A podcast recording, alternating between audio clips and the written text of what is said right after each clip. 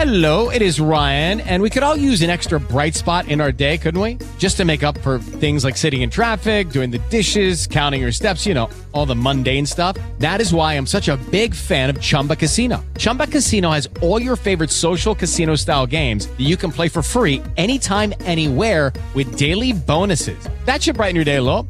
Actually, a lot. So sign up now at chumba casino dot com. That's chumba casino dot com. No purchase necessary. V G W Group. Void where prohibited by law. See terms and conditions. eighteen plus.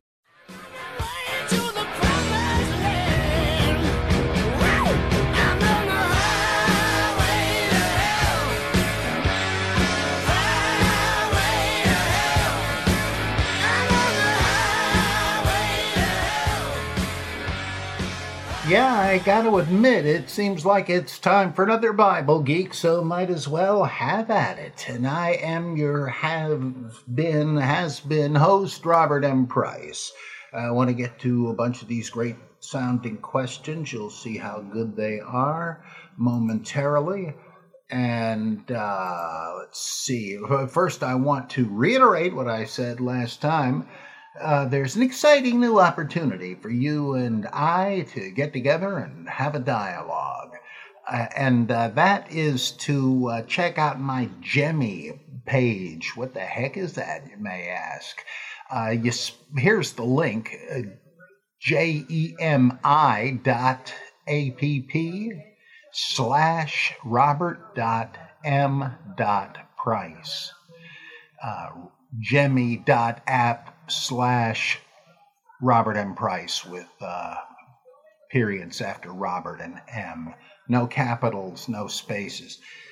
Uh, this is a brand new thing where you can uh, talk uh, with me via Zoom setup, and uh, it, it charges you, I got to admit, uh, and uh, it's possible to do it in allotments of fifteen minutes, half an hour, or an hour. And uh, you can go to this site and uh, program in a preferred time, and uh, then you can let me know your, well, or just on the spot, you can let me know your preferred topic. But I've done things like this, uh, like uh, interviews and the like, and this would just be you interviewing me. Uh, and so I hope you'll take me up on that. And uh, again, it's Jemi, J E M I dot app slash Robert dot M dot Price. So check it out, as Doctor Steve Brule likes to say. Okay, from Greg Miller from Tacoma, Washington. It says, in Acts, the writer mentions the apostles performing signs and wonders as well as miracles. If miracles are mentioned separately, it would seem that signs and wonders are something other than healings, resurrections, et cetera. What do you think the writer wanted the reader to imagine the apostles doing exactly? Well, actually, I kind of think it's all synonyms. It's just a way of saying a whole lot of miracles. Um, sign means pretty much the same thing as miracle, except that it emphasizes uh, the, the, the fact that the miracle, the strange event, points to something. It's a sign of something. Uh, some lesson or truth about God is uh, readily derivable from it. Uh, wonders just has to do with uh, the uh, the sense of awe prompted in the witness by it. Uh, so, um, but uh, it it is possible that they had something other than healings and resurrections. I mean, what more do you need? But it could be uh, signs in heaven, like the the uh, writer of the book of Revelation says he saw, uh, and uh, you could, or like the sun spinning around at Fatima, could be that, who knows. Uh, could be uh, having a corpse prophesy. I think something like that is attributed to Simon Magus in the uh, Apocryphal Acts. Um...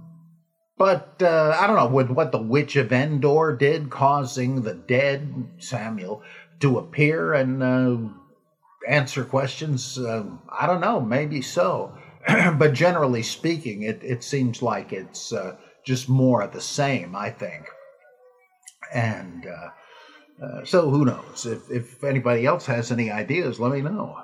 Let's see. Um, here's a goodie, a Smarticus from the U K here.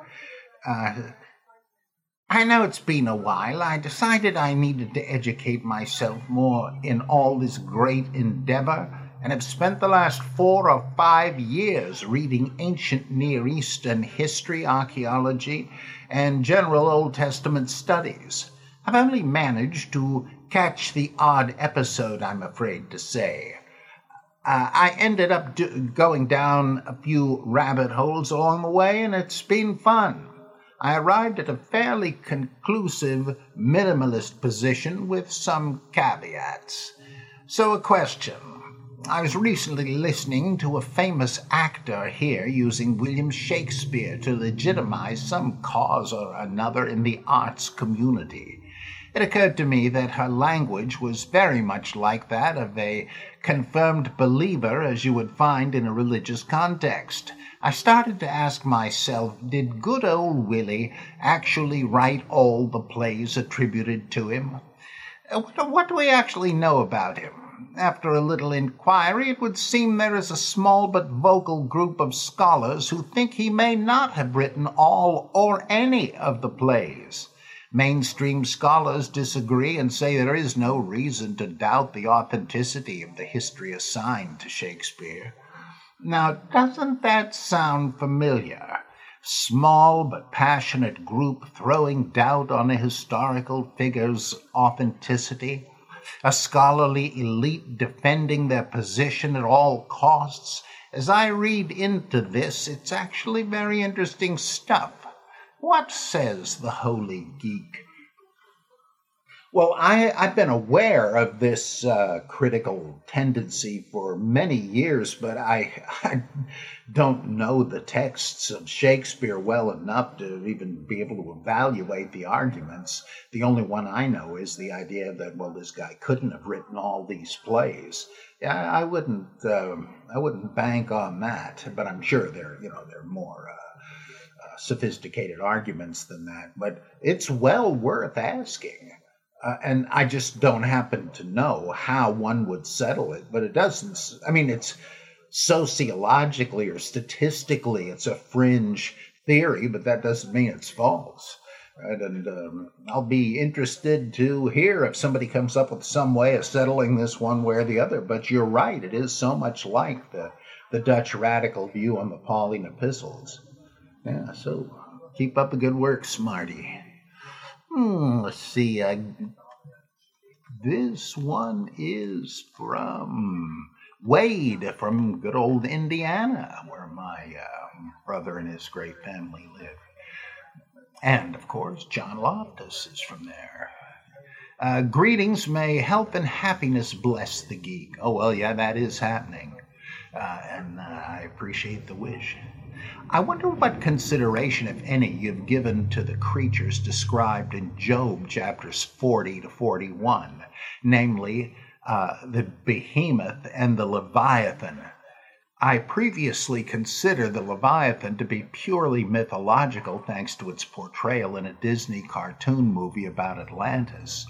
However, my opinion was changed by an argument made by AronRa, a science communicator and fervent critic of creationism. Oh, yeah, I uh, know Aaron. I made an action figure of him once. Uh, Ra argues that the Leviathan must be a huge Nile crocodile due to the many details described of the creature in Job. The tightly packed rows of shields on his back, its mouth having doors that are ringed with teeth, the trail left in the mud by the creature's dragging underbelly, the tendency of the creature to stir up the deep like a boiling cauldron. Crocodiles rapidly spin their prey underwater in a maneuver called a death roll.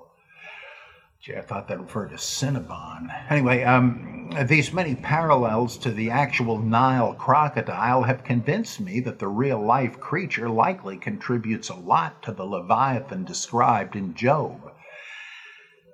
However, what are we to make of the claim that the Leviathan emits light from its eyes, smoke from its nostrils, and flames out of its mouth?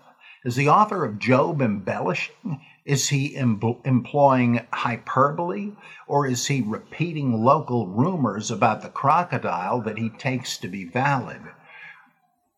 Uh, let's see. Uh, the biblical description of the behemoth brings along its own confusions. The tail that sways like a cedar causes certain creationists to imagine a brontosaurus with a hulking tree trunk of a tail. Critics rightly point out that a big, mature tree trunk will hardly sway, and therefore the line must refer to a cedar branch or sapling. AronRa takes up this argument exactly, saying that the behemoth must be an elephant with its characteristic stick-like tail. This checks out to me, uh, and there are other clues. Behemoth's immense strength, its ability to stand securely in a raging river, and the claim that the creature's nose is impervious to traps and snares. Its nose? Who would be tempted to ensnare an animal by its nose? Unless its uh, nose is a big, meaty trunk uh, like that. Uh, oh, I'm having trouble scrolling properly here. Uh, unless its nose is a big, meaty trunk like that of an elephant. Do you also find this a plausible reading of the behemoth? Um, thirdly, what of the unicorn?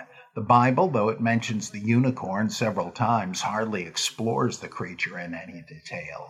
The few passages I found refer to it as an exemplar of something with great strength. To me, this is plausibly a rhinoceros, but the evidence um, uh, Uh, directly to that effect is slim. Finally, are there any clues about these creatures from other ancient texts outside of the Bible? Um, uh, well, yeah, as for the unicorn, from what I have read, they they saw the uh, Hebrew, the translators of King James, perhaps earlier versions too, I don't know, but at least the King James, saw the Hebrew word for the aurochs, A U R O C H S, which was a huge um, steer, basically, or ox, and uh, it had long curved horns. It was an ancestor of uh, cows and bulls and so forth. It went extinct, as far as we know, in the late seventeenth century, so they were still around when the King James Um, translators were uh, at work, though there weren't any in, in the West. Uh, they're all Asian, I believe.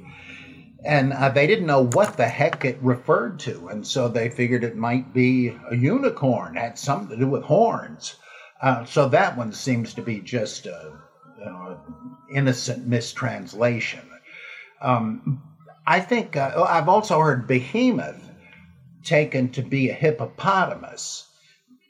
And I believe in Ezekiel it refers to God uh, hooking behemoth uh, by its jaw.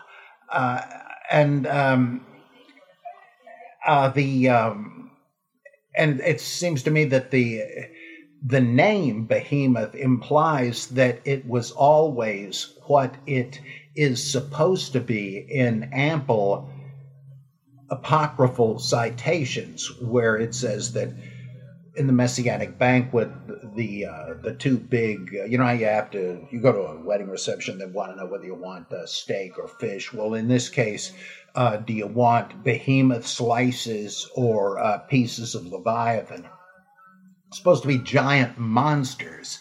And, uh, and behemoth is the plural for bohu, Uh, which uh, is mentioned in the gen- the priestly creation account of Genesis one. The earth was without form and void, tohu and bohu. Uh, void is is the singular, bohu and behemoth is the uh, is the plural. Uh, why the plural? Well, they could have envisioned that there were several of them, that it was a species. or it could be one of those instances where the uh, that plural ending is supposed to just denote the great power uh, of the um, the one with the name.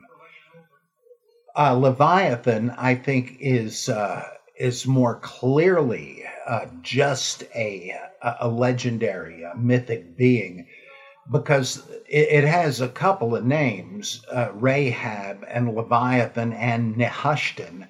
Leviathan uh, is the same as the Canaanite dragon Lotan, and uh, uh, both attest the origin of the name and the notion of Leviathan as derived from the Litani River uh, in Syria and Lebanon. It was all Syria until recent decades. And uh, why they do that? Well, because the idea was that when these rivers flooded, you could be in big trouble if you lived near them, right? And uh, and and and Leviathan had seven heads, as is mentioned in the Psalms and again in Revelation, and uh, that that is a reference to the various tributaries that flowed into the the Litani River. And so what they did was to personify it as a dangerous dragon of the deep. By the way, need I add that the Greek hydra is the same thing, because it's simply the Greek word hudor, which means water. And that's just like the personified Yam or the sea in uh, the Bible, where it says that in the primordial era, the time of creation, God tamed Yam.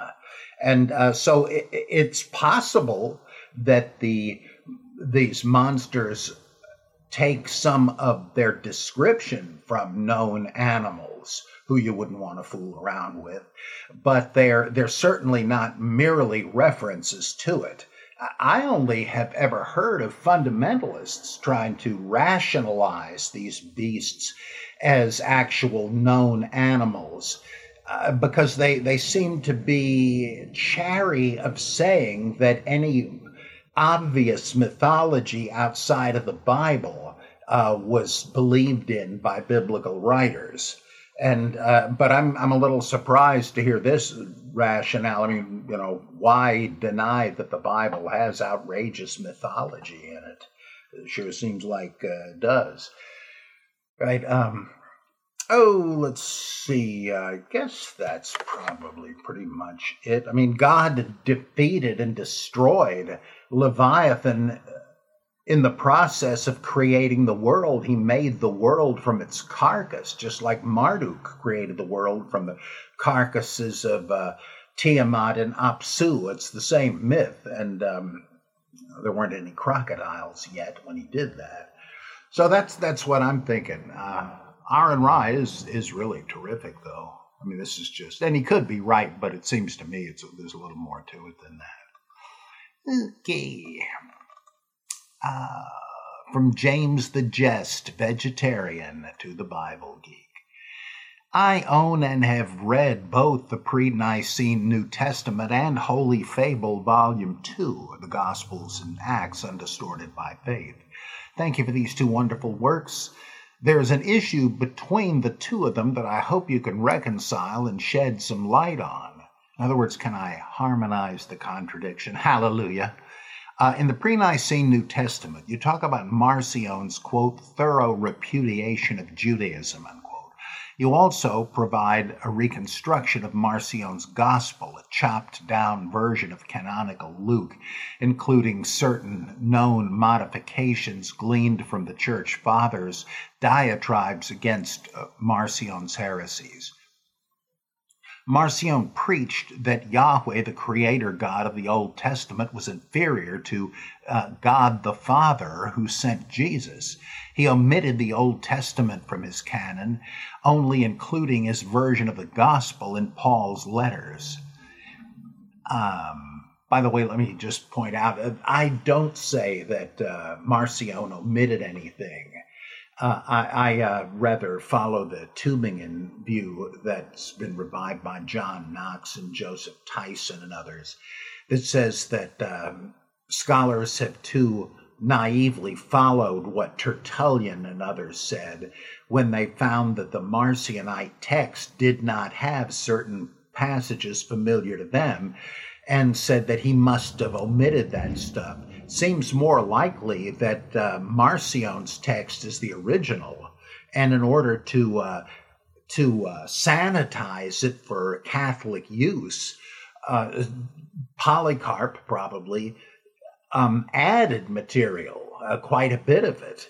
And so uh, when the um, apologists like Justin Martyr and Tertullian say that, oh, Marcion cut this out and he cut that out. It's and, and they, I think Tertullian even says, and you say we added stuff. Yeah, yeah.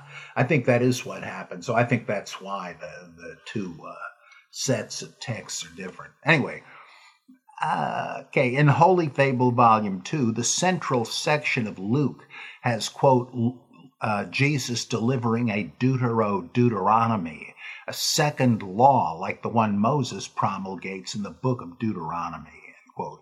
You go into great detail how Luke uses stories, catchwords, words, and commentary to follow and expand on Deuteronomy in the same narrative order. You credit C F Evans for first pointing some of this out, all of it really.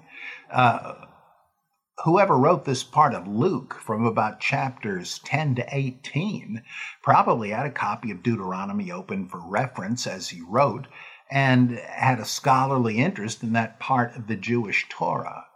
Uh, pretty much this entire central Deuteronomy section of Luke, with the exception of the parable of the prodigal son, is in your reconstruction of Marcion's gospel. Perhaps this goes to the larger question of Marcion's trying to extricate his version of Christianity from Judaism when the sources of Christianity are enduringly entangled in Judaism, inseparable.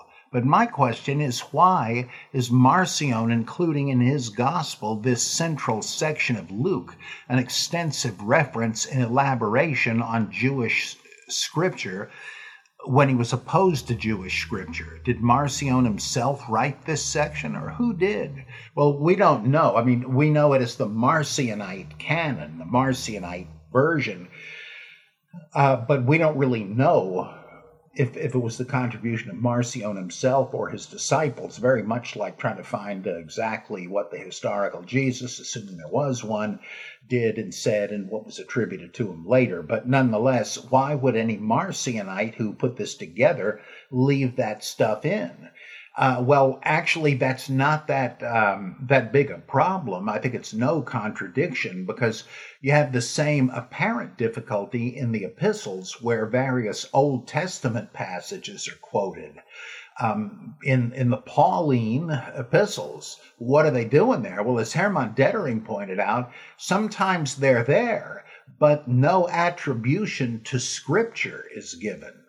You wouldn't know whether where he got it or or if he uh, coined the sayings himself. He, it doesn't mean he couldn't like anything in the Jewish scripture, but he didn't want to give credit to the Jewish scripture. And the same thing is true here, I think, uh, where um, he may not have... Uh, uh, well, in, if... It, yeah, it's in the Marcionite text, which just means that Uh, Tertullian and the others did not find it missing, right, uh, uh, from, from the Marcionite text that we're looking at. But it doesn't say, hey, here's Jesus' version of Deuteronomy. It took many centuries for C F Evans to notice that and point it out. And uh, a whole lot of it, it poses no problem to a Marcionite Gentile Christian. Uh, a whole bunch of it is uh, good Christian stuff, and the uh, often the thematic links to Deuteronomy uh, are not legalistic. They're they're not promulgating laws, uh, and some of them are rewritten, uh, like um, uh, in a broader way. Uh, and one great example would be uh, the parable of the Pharisee and the tax collector, where the tax the, the uh, Pharisee is lampooned as standing before God, patting himself on the back, saying, "Oh, Lord, I thank you that I'm not as other men like this crummy tax collector here. No, uh, I tithe everything I get, and I fast during the week, and this, that, and the other thing." Well, this is like a parody of the uh, of the Deuteronomic thing, where they tell you to, in offering a sacrifice, to start bragging on your own righteousness, to remind God, like a kid writing to Santa Claus, "I've been extra good this year. This is what I want. I deserve it." Or the uh, some of the other things that in in uh, Luke, and that I believe were in Marcion's copy as well, uh, where there are invidious contrasts drawn with Old Testament stuff, like um, Jesus um, summons people to follow him, and uh, and uh, and and in one case where somebody is an eager recruit, he says, "Well, you be sure, uh, don't look back, um, because uh, whoever puts his hand to the plow and looks back, he's not worthy of the kingdom of God." That sounds like a reference to uh, to Elijah calling Elisha, whom he found plowing the field, uh, and he bids him to come, and um, he says, "Okay, sure, but let me just go back and say goodbye to my parents." Well, in Luke, Jesus would say, "We don't have time for that. Let's go now." But uh, but uh, Elisha said, "Yeah, okay, go ahead, and then come back." Apparently, Marcion thought that was Elijah was letting him off too easy. Or how about the thing where the disciples and Jesus are given the cold shoulder when they're trying to find shelter in a Samaritan village, and James and John say, "Those no good S O Bs. Lord, do you want us to call down fire from heaven to incinerate those bastards just like Elijah did?" And Jesus says, "You don't know what you're talking about. The Son of Man came to save men's lives, not to destroy them." And they leave and check into the Holiday Inn or something. Well, this is based on uh, in Second Kings one, where the king sends Uh, fifty soldiers to to dra- to arrest Elijah, and uh, he won't come peacefully. He calls down fire from heaven to roast these guys. Word gets back to the king, who sends another detachment of fifty men, and the same thing happens. He tries a third time, and these guys are shaking in their sandals, right, because they know what happened the first two times. So they're like bowing and scraping and saying to Elijah, uh, "Have mercy, please." And this time uh, an angel says, "Go along with him. It's okay." And he rebukes the king and stuff like that.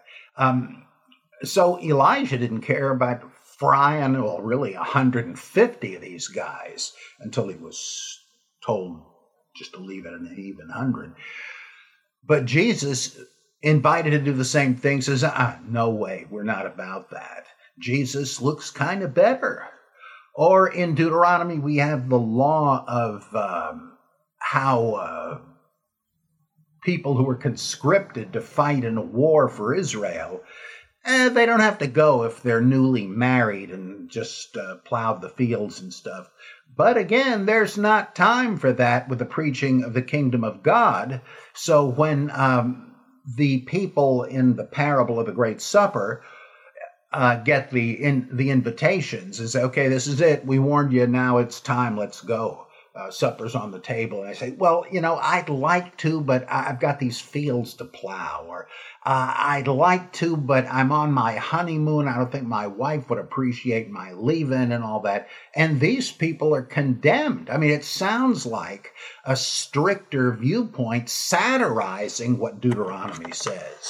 So uh, that does sound like Marcionism to me. So I don't think there really is a contradiction there. Thanks, James the Jest, though. Mm-hmm. Okay, Bob Johnson. Uh, howdy, Doctor Price. Uh, Doctor Doctor Price. This is Bob. Great name, no? Uh, many times you've mentioned Irenaeus, Eusebius, and Polycarp in the context of specific humans who possibly played a role in writing or affecting the, effecting the spread of ideology advancing modifications of Scripture. Uh, a few questions. One, am I paraphrasing your view correctly? Yeah, insofar as I'm seconding Bart Ehrman's brilliant work in um, The Orthodox Corruption of Scripture, where we have uh, variant readings here and there, where it looks like it wasn't just some kind of goof, but rather a, a scribe trying to improve the text. So various um, heretics could no longer appeal to passages that seemed to back up their opinions. Uh, and uh, this didn't happen a whole lot, uh, but it, it certainly did happen some. Uh, most of those people remain nameless. Well, I guess really all of them do. Um, uh, I just talked about how uh, it depends on, well, if you if you think the apologists were correct, Marcion or a Marcionite might have uh, chopped stuff from uh, from Scripture, but I think it's just the reverse, that uh, Catholic apologists padded it out considerably, uh, but we don't know who they would have been, uh, unless it's Polycarp, uh, who is my candidate for that. I agree with David Trobisch on that one. I think it makes a powerful case for that. Uh, and then uh, there is the famous guy, I don't know if anybody knows his name, I don't remember reading it, uh, who uh, was uh, talking to Erasmus when he was preparing uh, a Greek uh, edition of the whole New Testament, which most people, of course, are reading in the Latin translation. Well, he said, eh, might as well have a Greek text since these things were written in Greek. Uh, and and actually, they were, they were so scarce, he had to, for part of it, he had to just t- translate the Latin back into Greek hypothetically. Um, so, you know, he, the textual resources are pretty limited for him. Well, his pal is looking over this, and he comes to First John and comes to the passage that he was used to reading in the Vulgate as saying, there are three that bear witness in heaven, uh, the Father, the Word, and the Holy Spirit, and these three are one, and there are three that bear witness on earth, uh, and so on and so on. But Um, this is the great text for the Trinity, right? I mean, that would settle a lot of problems if that were in there. Well, this guy says, hey, where is it? I, I don't see it in your Greek version. Uh, and uh, Erasmus said, well, yeah, that's because I can't find any textual support for it in any Greek text. And he says, well, uh, I think maybe I know where I can find one. And so shortly, uh, he comes back with Uh, A, a Greek text that does contain it, and it looks kind of like it was a forgery. Uh, and so, because no early manuscripts have that. And so, uh, again, if his name is known, I don't know it.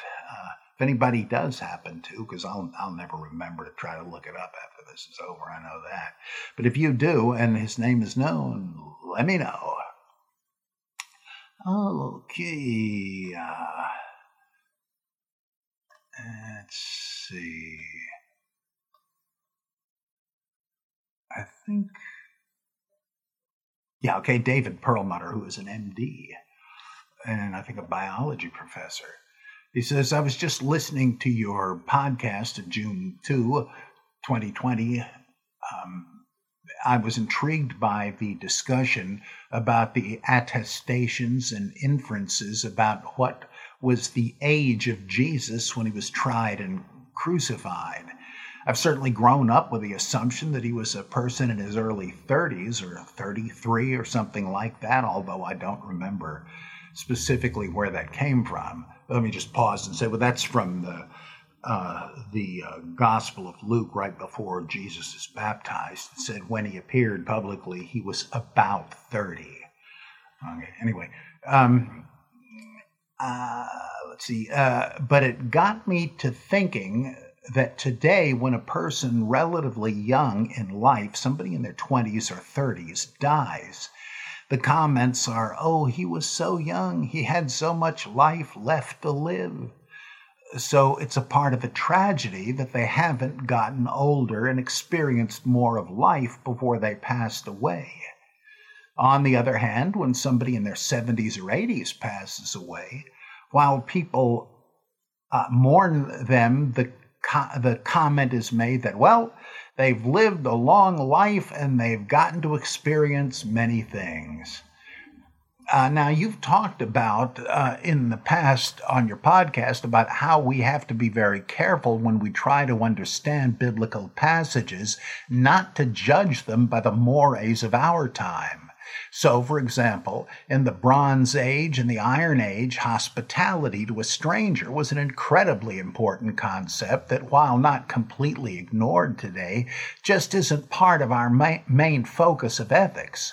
Uh, what I'm getting to in this question, is it an ancient concept that somebody dying young had so much of a life to live, so and so that added to the tragedy?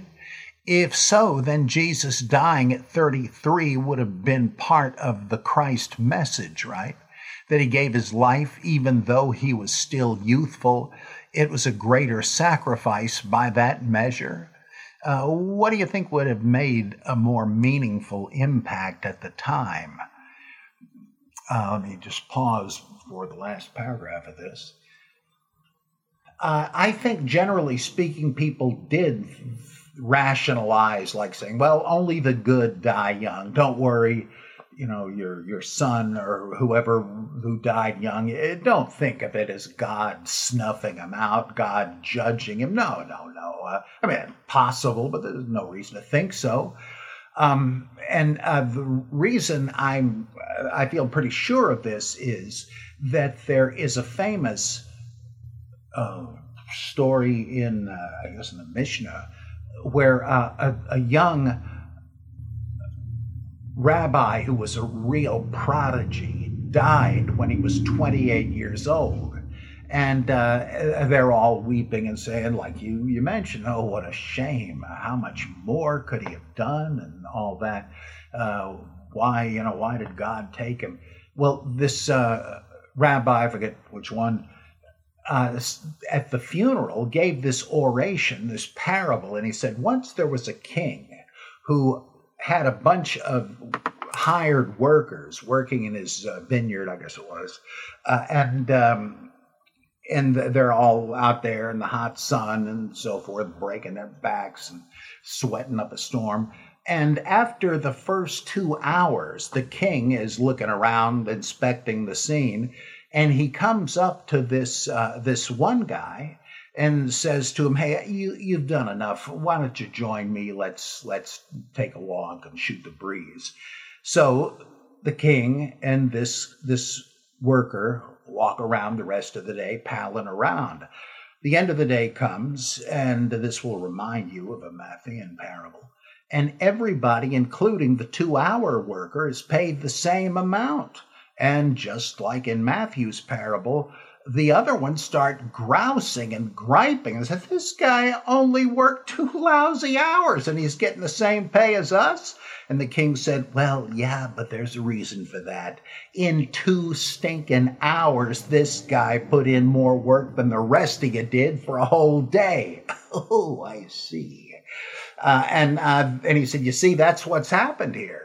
Uh, Rabbi Bun Bar Hiyah, uh, he he was such he did so much work interpreting the Torah and teaching it that uh, God figured, look, why don't you knock off? You, you've done more than could be expected, um, and so uh, that shows you that there was a need to try to explain what was considered to be a sorrowful tragedy.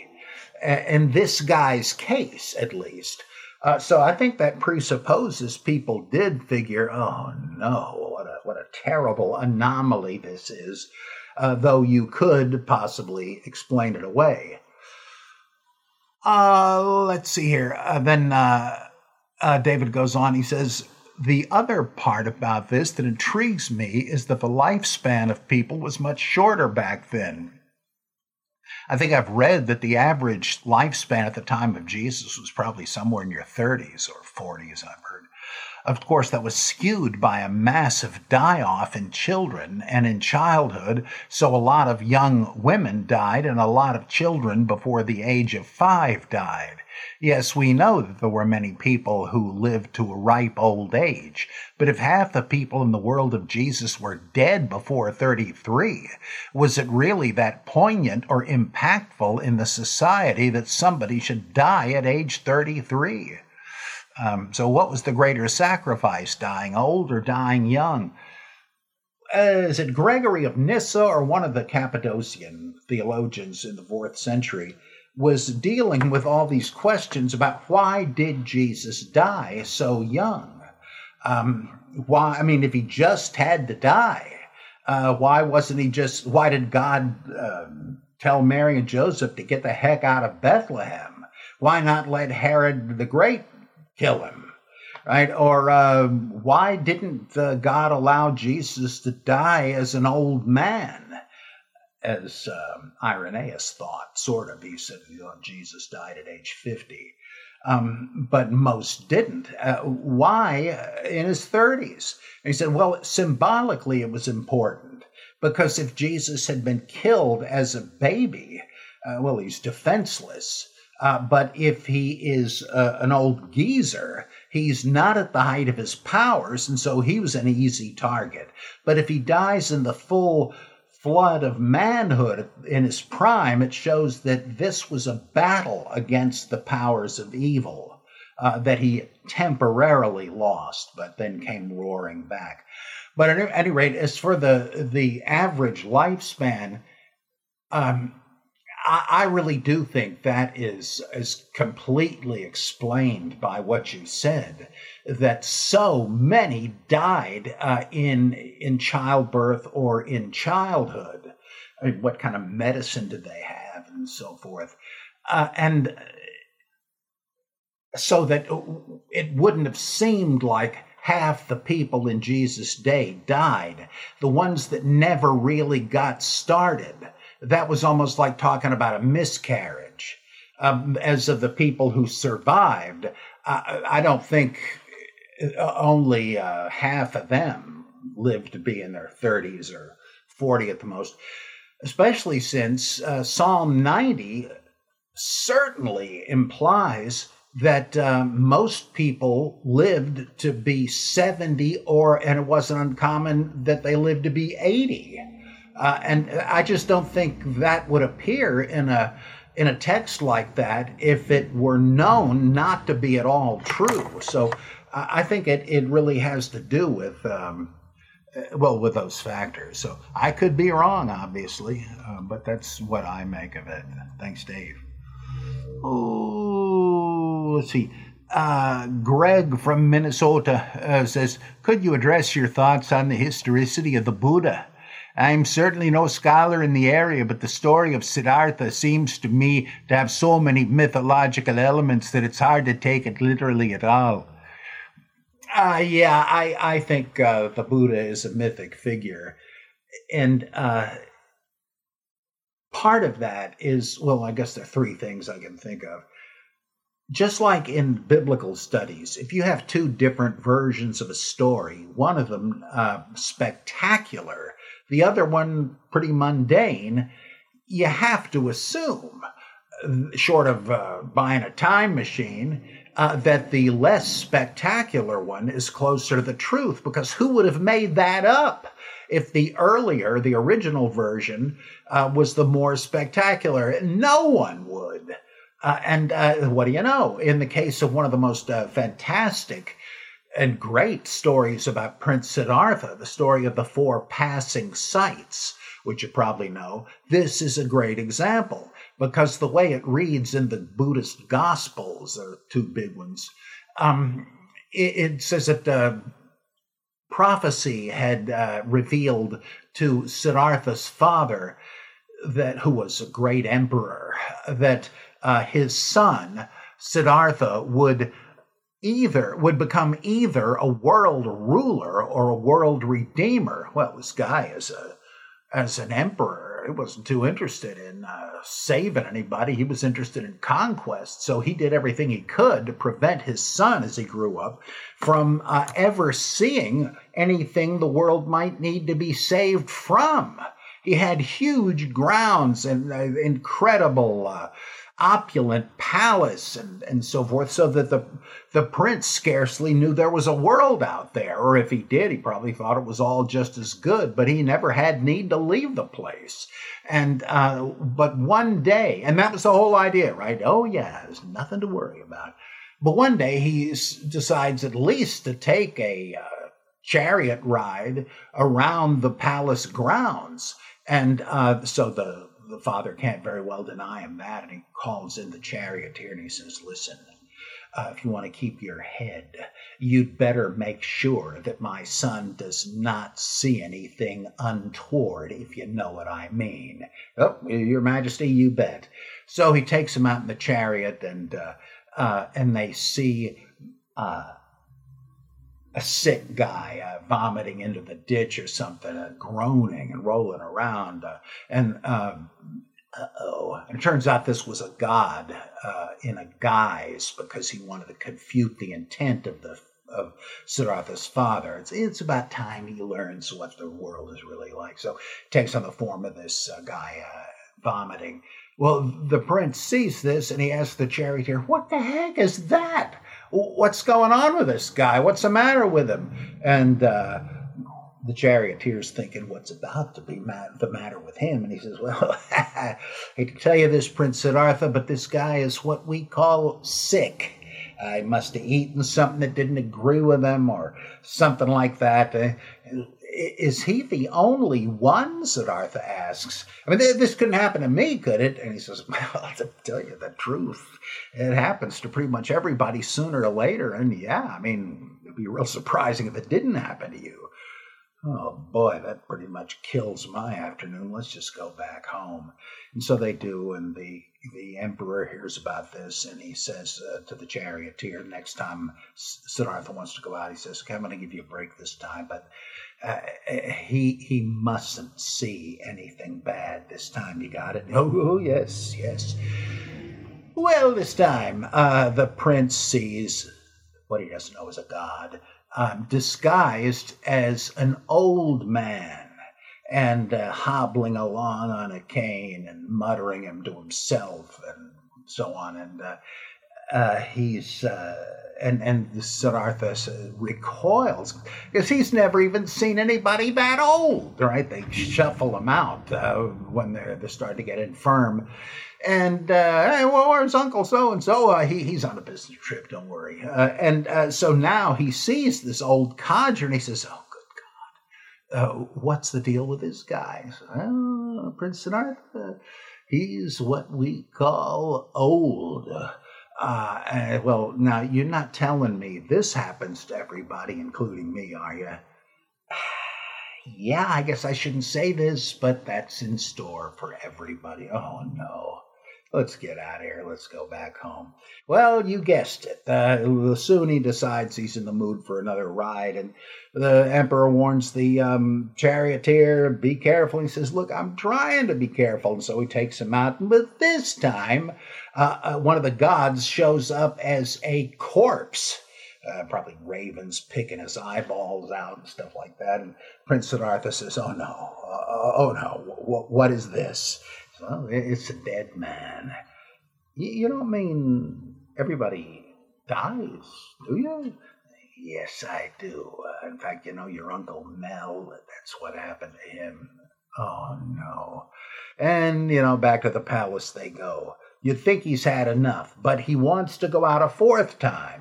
And uh, so he does, and this time he sees a god in the guise of an ascetic monk, a mendicant monk, that is, someone who uh, trick-or-treats, basically, looking for charity, because the monks don't engage in secular employment. They spend their time meditating.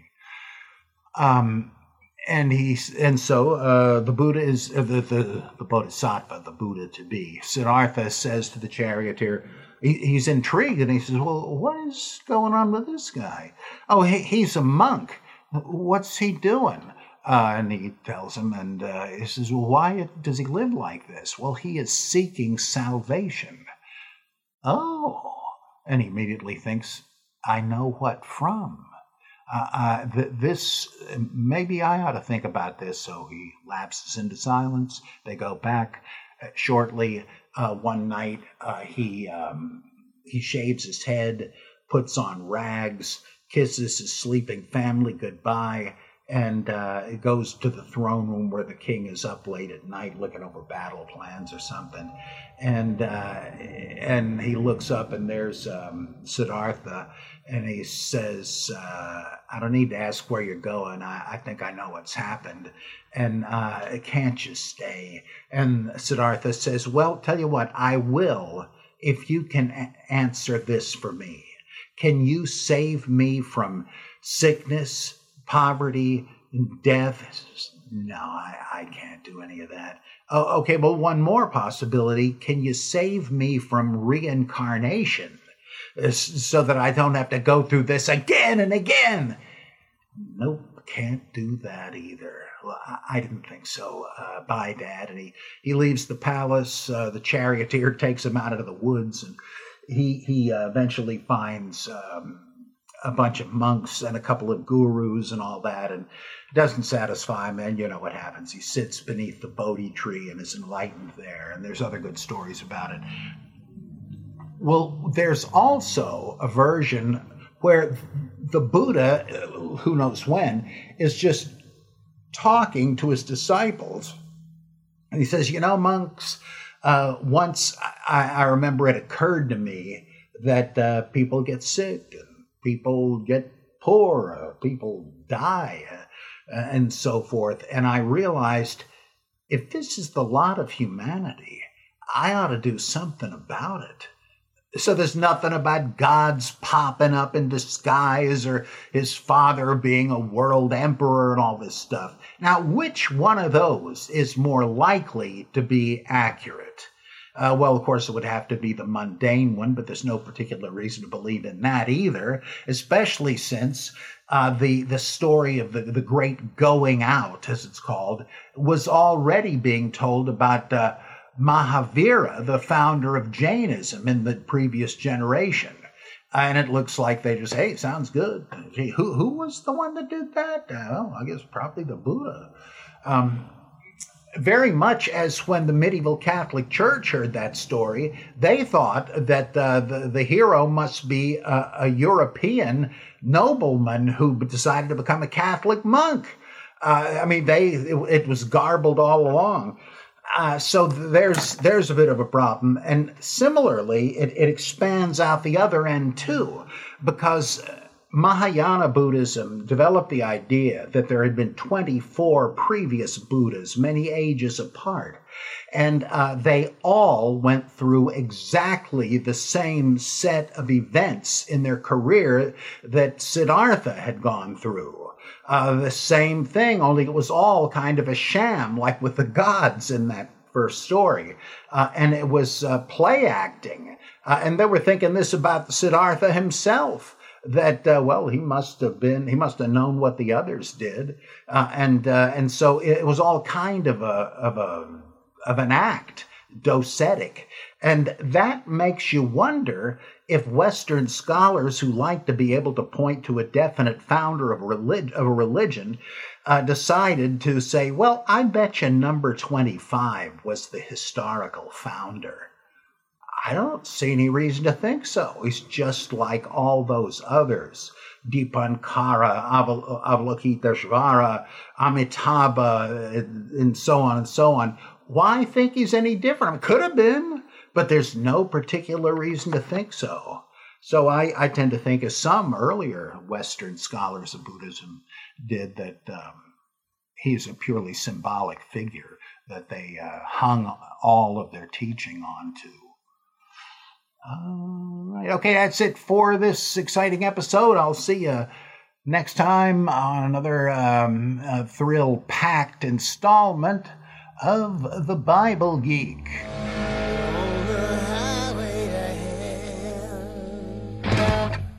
Judy was boring. Hello. Then Judy discovered Chumba Casino dot com. It's my little escape. Now Judy's the life of the party. Oh, baby, mama's bringing home the bacon. Whoa, take it easy, Judy. The Chumba life is for everybody. So go to Chumba Casino dot com and play over one hundred casino-style games. Join today and play for free for your chance to redeem some serious prizes. Chumba Casino dot com. No purchase necessary. Void where prohibited by law. eighteen plus terms and conditions apply. See website for details.